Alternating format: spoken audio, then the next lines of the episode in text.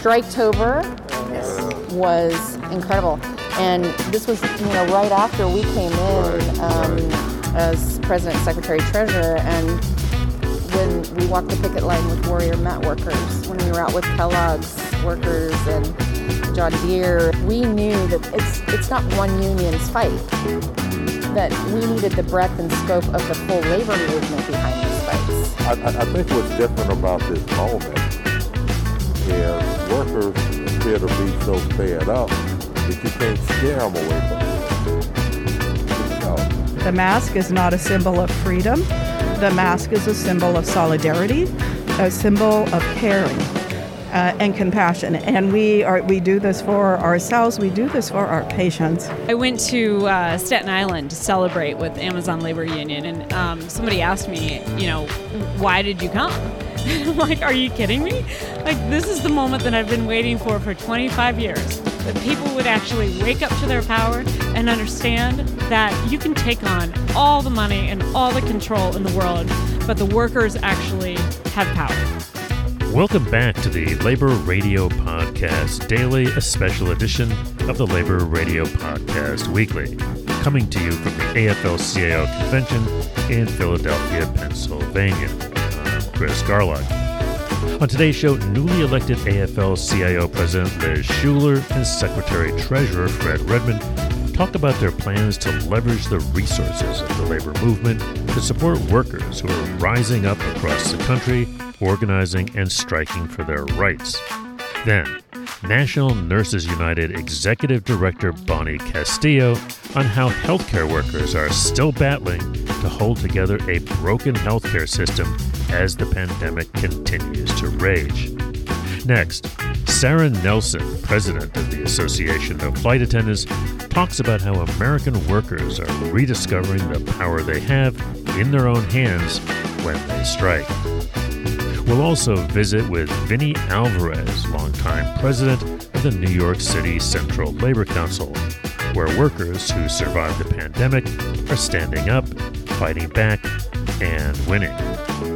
Our last report comes from Karen Nussbaum, who spent the last couple of days interviewing a wide array of international visitors to the AFL CIO convention, providing a kaleidoscopic view of the global labor movement. And finally, we have a special treat for you today. As we were working on today's edition of the show, the gorgeous sounds of a cappella rose above the hum of convention conversation.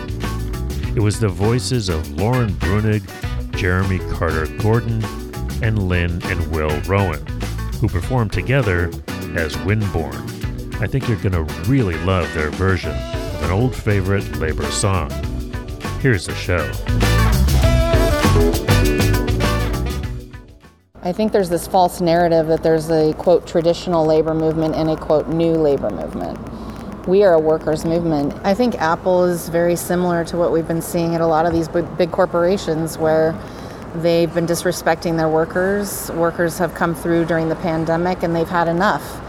And so, whether you're at Apple, whether you're at Amazon, whether you're at Starbucks, um, there's different strategies depending on how the workers want to you know, come together. There is no cookie cutter approach. I, I think what's different about this moment is workers appear to be so fed up that you can't scare them away from the union. You know, a lot of working people who've been in, in these retail jobs who mm-hmm. often looked at it as a sort of short-term strategy, like, yeah. oh well, you know, I'll just if right. I get fired, I'll get another crappy job and right. move on to the next one. And I think finally they're waking up to the right. fact that it doesn't have to be that way. Exactly. that actually we can organize together and make these jobs good jobs. And we can actually have some measure of dignity and respect and a voice and not just sit by and take it. People are saying, hey, you know what? If we come together, we can actually make the change instead of just leaving and moving on. I think we're in this moment where we know that we can't sit on the sidelines and that the Federation can be that center of gravity for unions across sectors to come together around a common goal. And so the Center for Transformational Organizing, we propose, will be that place that It could be its own C3 or C5. We don't know the construct exactly yet. That's what we're going to be doing in the next 100 days. Define the construct, the financing, and the targets. And so we come together on two or three movement wide strategies. And as Fred was saying, you know, is it the clean energy economy? Is it Amazon? Those are questions yet to be answered because what we think is important is to have the unions at the table working together to define it. It's not that the Federation just announces something and you look back and there isn't anybody there. We all move together. And that unity is what is actually going to make a difference. And you can imagine what we did in Bessemer with Amazon. We had 15 unions, building and construction trades union, eh, like auto worker eh, that were actually sending organizers. We had over 100 organizers in Bessemer. That never happened before. And so that's what kind of sparked this idea is that we could formalize it, make it more robust, and actually build something out that could be cross movement and, eh, and incorporate unions outside the AFL CIO as well as independent worker organizations. I, I don't mean to dominate, but I do No, no, I do go want to ahead, talk go about the strike hub She because. Dominate all you want. I'm running on like nervous energy right now because I'm so exhausted. But so Striketober was incredible, and this was you know right after we came in Right, um, as president, and secretary, treasurer, and when we walked the picket line with Warrior Met workers, when we were out with Kellogg's workers and John Deere, we knew that it's it's not one union's fight that we needed the breadth and scope of the full labor movement behind these fights. And so I came back and I was like, what else can we be doing with Warrior Met, right? We don't want to just send people down willy nilly to go walk the picket line. No, we want to have, you know, our capital strategies and that, you know, protests we did at BlackRock and like, you know, putting pressure on these investors. We want to actually have workers going out and talking to other unions at their board meetings and actually, you know, raising funds for them. We want to make sure that um, they don't feel isolated and alone. Um, and so that's kind of how the Strike Hub was born. And now it's the contract hub and strike hub in one because we know that we need to align contract anniversary dates with the strike you know potential and, and, and in a geographic area for example like aligning all of that is strategic.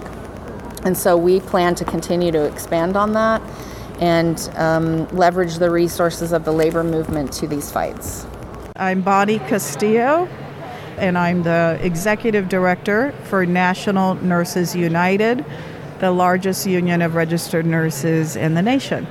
I want to focus in on, on just a couple things. Obviously, I want to talk about uh, the pandemic and healthcare, uh, both in terms of um, what your folks and the nation has been through. Well, for us, you know, we've seen the deficiencies, and that's putting it lightly, of the healthcare system. The healthcare system was fundamentally broken pre pandemic, and the COVID crisis sent it spiraling, and then the pandemic hit.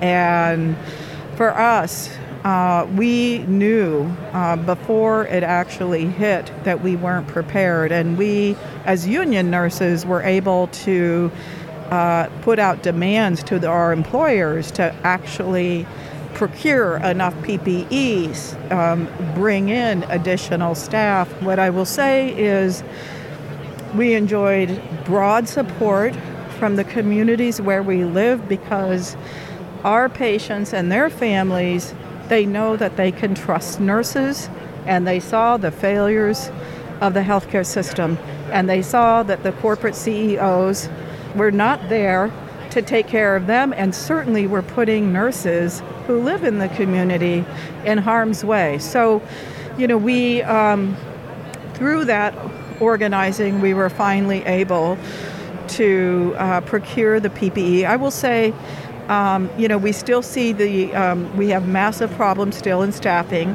and in non union settings, uh, they're still having um, issues with even obtaining enough PPE. Right now, what we're uh, countering is this collective malaise and lethargy around the virus and want and we understand that people want normal This is not an unusual phenomena. However, it's not over. And so, because we're seeing this even at our uh, government levels, and I'm talking about local, state, and federal, where the um, the recommendations and guidelines are weak. And so, something as simple as a mask, you can make a difference in saving so many lives. And to have all this relaxation at a time when we are experiencing surges is uh, it, it, it's dangerous. It's not science based. The mask is not a symbol of freedom. The mask is a symbol of solidarity, a symbol of caring. Uh, and compassion, and we are we do this for ourselves. We do this for our patients. Thank you, Bonnie. Really appreciate uh, yeah, it. Strike is our tactic. Solidarity is our power. But we went for decades without being willing to say the word strike giving over to the owner class that strike was a dirty word, um, really ceding our power is what we were doing there. It's not just about the strike, it's about the whole notion that workers have power. And so I went to uh, Staten Island to celebrate with Amazon Labor Union, and um, somebody asked me, you know, why did you come? And I'm like, are you kidding me? Like, this is the moment that I've been waiting for for 25 years that people would actually wake up to their power and understand that you can take on all the money and all the control in the world, but the workers actually have power. And, and when we come together, it's an unstoppable force. And that's why I talk about strike. That's why I've talked about being militant. But it also leads to corporations deciding to work with us instead of fight us. And what we have to understand though is that that's not like out of the goodness of their hearts. That's because you know sometimes we have to beat them out, beat it out of them, and sometimes they just have to remember the beating they're going to take if they don't deal with us fairly. But if we're not always prepared to strike, if we're not always prepared to come together in that way, and it starts with defining the issues, setting our demands, adding urgency and then backing it up mm-hmm. with what we're willing to do. And that that is the recipe every single time for executing on worker power. And if you're doing that every single time in the workplace then that muscle is getting exercised. That so the other thing I've been thinking about this week, and I have a feeling you might be too, with the with the hearings on Capitol Hill, the little thing happened back in January, the attack on democracy to me that connects somehow to, to our movement, right? Because oh, and so can you am I am I off on that or do no, you see connections? I, I, mean, you're not off on it at all. I mean, first of all, we should recognize that that attack happened where a whole lot of union members or people who are trying to form unions were in that building and living in absolute terror. Right. And so fundamentally, first and foremost, um, you know, not just the Capitol Police, but the staffers and the people who were in the kitchens and every and and the people, the cleaning crews, um, they were all terrorized by that event. So if we're going to practice solidarity as a working class, then we have to understand we got to have their backs and we got to have accountability for what they went through. Um, that is that's first and foremost. But on a bigger picture. Um, this is about recognizing that when we allow our labor movement to fall apart and to become so small that it becomes irrelevant, that that is when our democracy falls apart. Because in capitalism, everything is driven to the profits, not the people. And so, if we want to keep the focus on the people, then we have to attack capitalism. We have to attack capital where it lives at the corporations. So we've got to do organizing in uh, the private sector like never before, and that is the only way that we're going to have a living and breathing democracy. I mean, the real- reality is that we have flight attendants who've come forward to get involved in our organizing campaigns, and because they got involved, they registered to vote. They became more civically minded. They started also getting the communications from the union, and their communications that they trust, and they're moving on the issues. They're not just listening to the talking points that are you know driven into their heads from from the news channels uh, streaming at night. The, the, they're they're getting the news from their union, from people that they have formed bonds with, that they're building a, you know a real movement with right in their workplace, and they they uh, engage in that, and we can have a dialogue that's based on trusted information, and it, and so that is the basis of democracy too. Like we you can trust the people to make good decisions when the people have good information. And and when you recognize that collective bargaining is about problem solving And the fact that so few people have practiced collective bargaining is also why you see a complete and total meltdown in Washington, D.C. Because it's never about solving problems, it's only about everything just always being in total and complete chaos. Thank you so much for being on the Labor Radio Podcast Network. Thank you. Vincent Alvarez, president of the New York City Central Labor Council. Tell me about what's happening in, in New York City that folks need to know about. The pandemic was hard on us. That's front and center. We made it through that, but we're continuing to lag the rest of the country. It hit us harder initially. There was more death. There was there was it hit our it impacted our economy harder, and our recovery is lagging the rest of the country.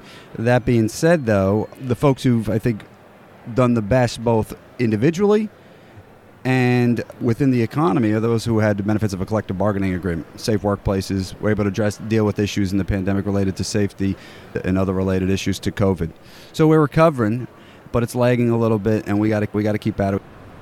Uh, Central Labor Councils and state feds, of course, we both you know, right. work with them, and your major city one. And you know, when Sweeney came in, he was the really the first AFL president to take Central Labor Council seriously, really put us front and center. And I'm just wondering what you're thinking about where's Labor Council, state feds now, and looking into the future of the movement. I think in, it's not just um, reflective of I think of the national or our national leaders of President Shuler and Secretary Treasurer Redmond, but of even the general presidents. They see that a lot of the advances that the, the anti-worker forces have made in the country over the past 20, 30 years, maybe a little bit longer, have been at the state and local level.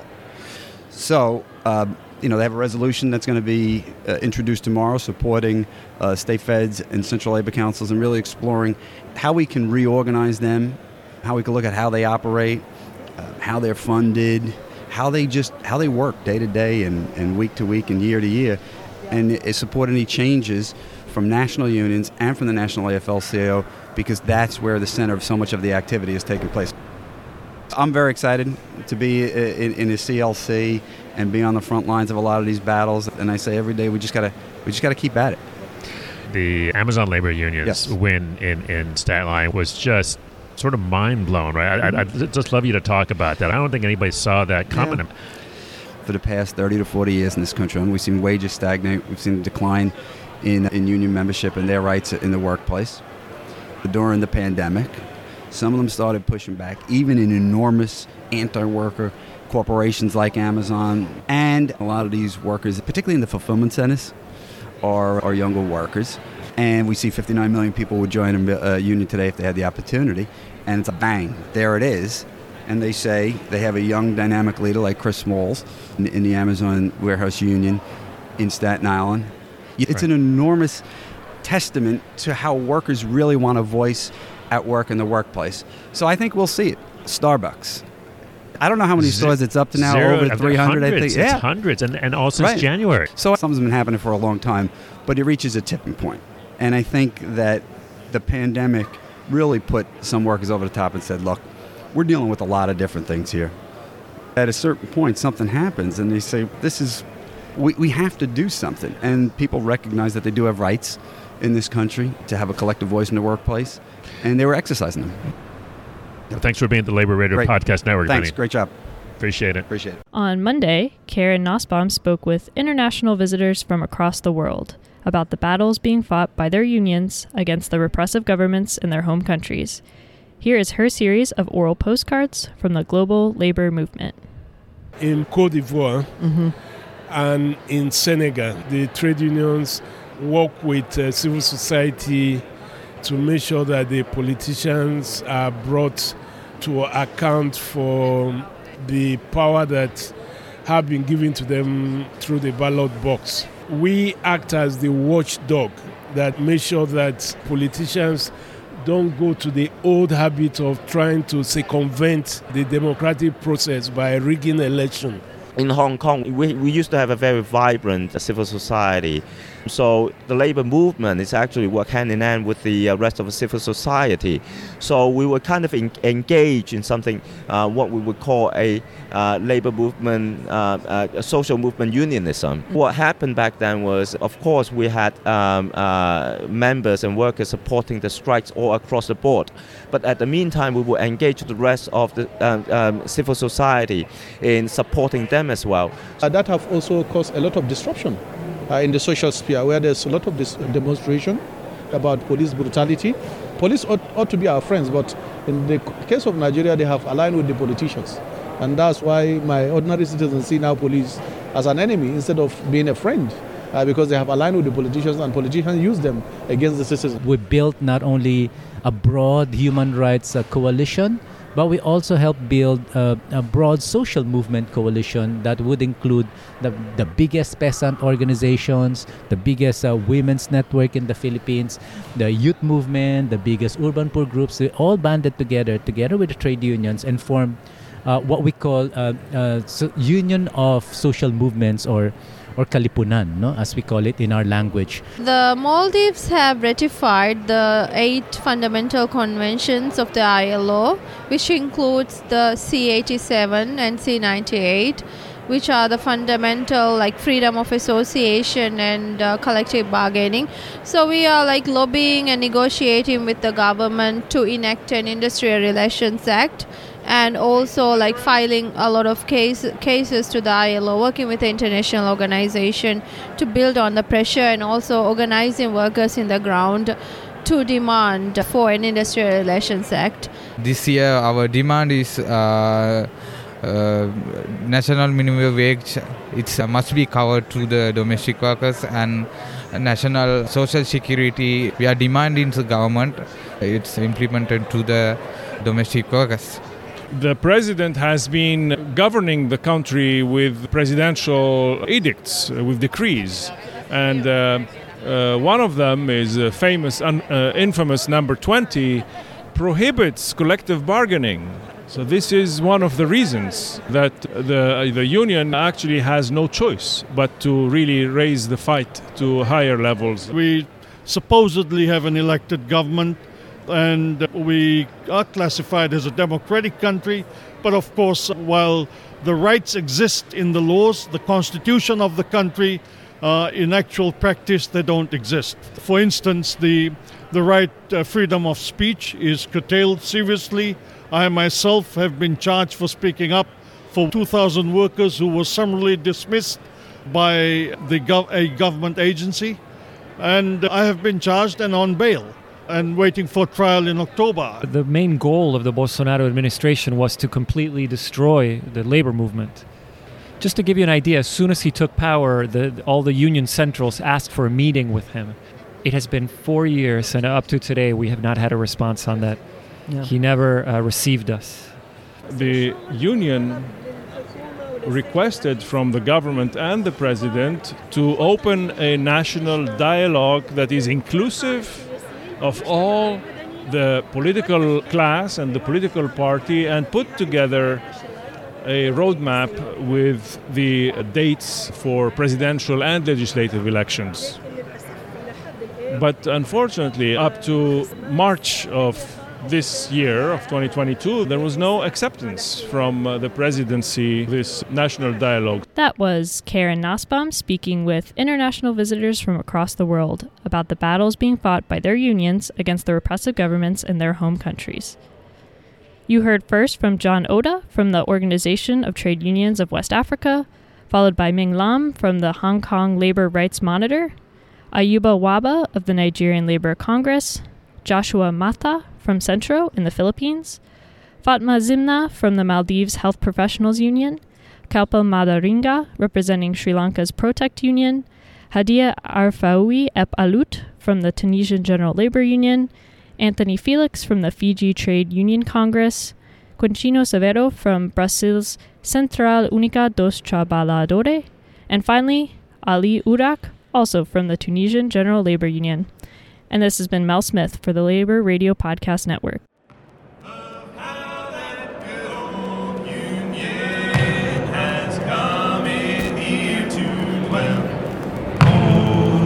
side are you on now? Which side are you on? Which side are you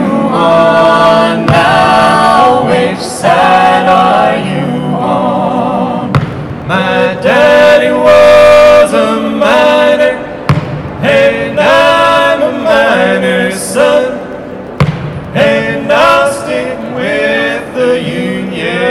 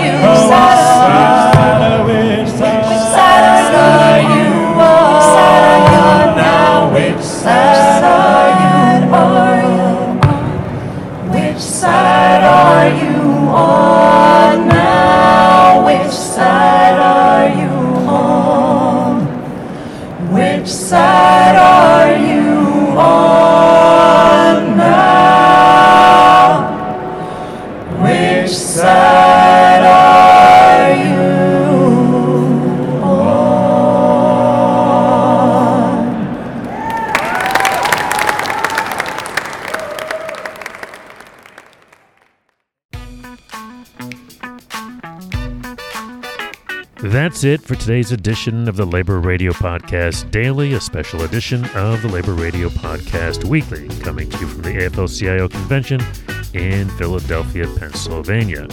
Remember, you'll find all the Labor Radio Podcast Network shows at laborradionetwork.org, and you can also find them by using the hashtag LaborRadioPod on Twitter, Facebook, and Instagram.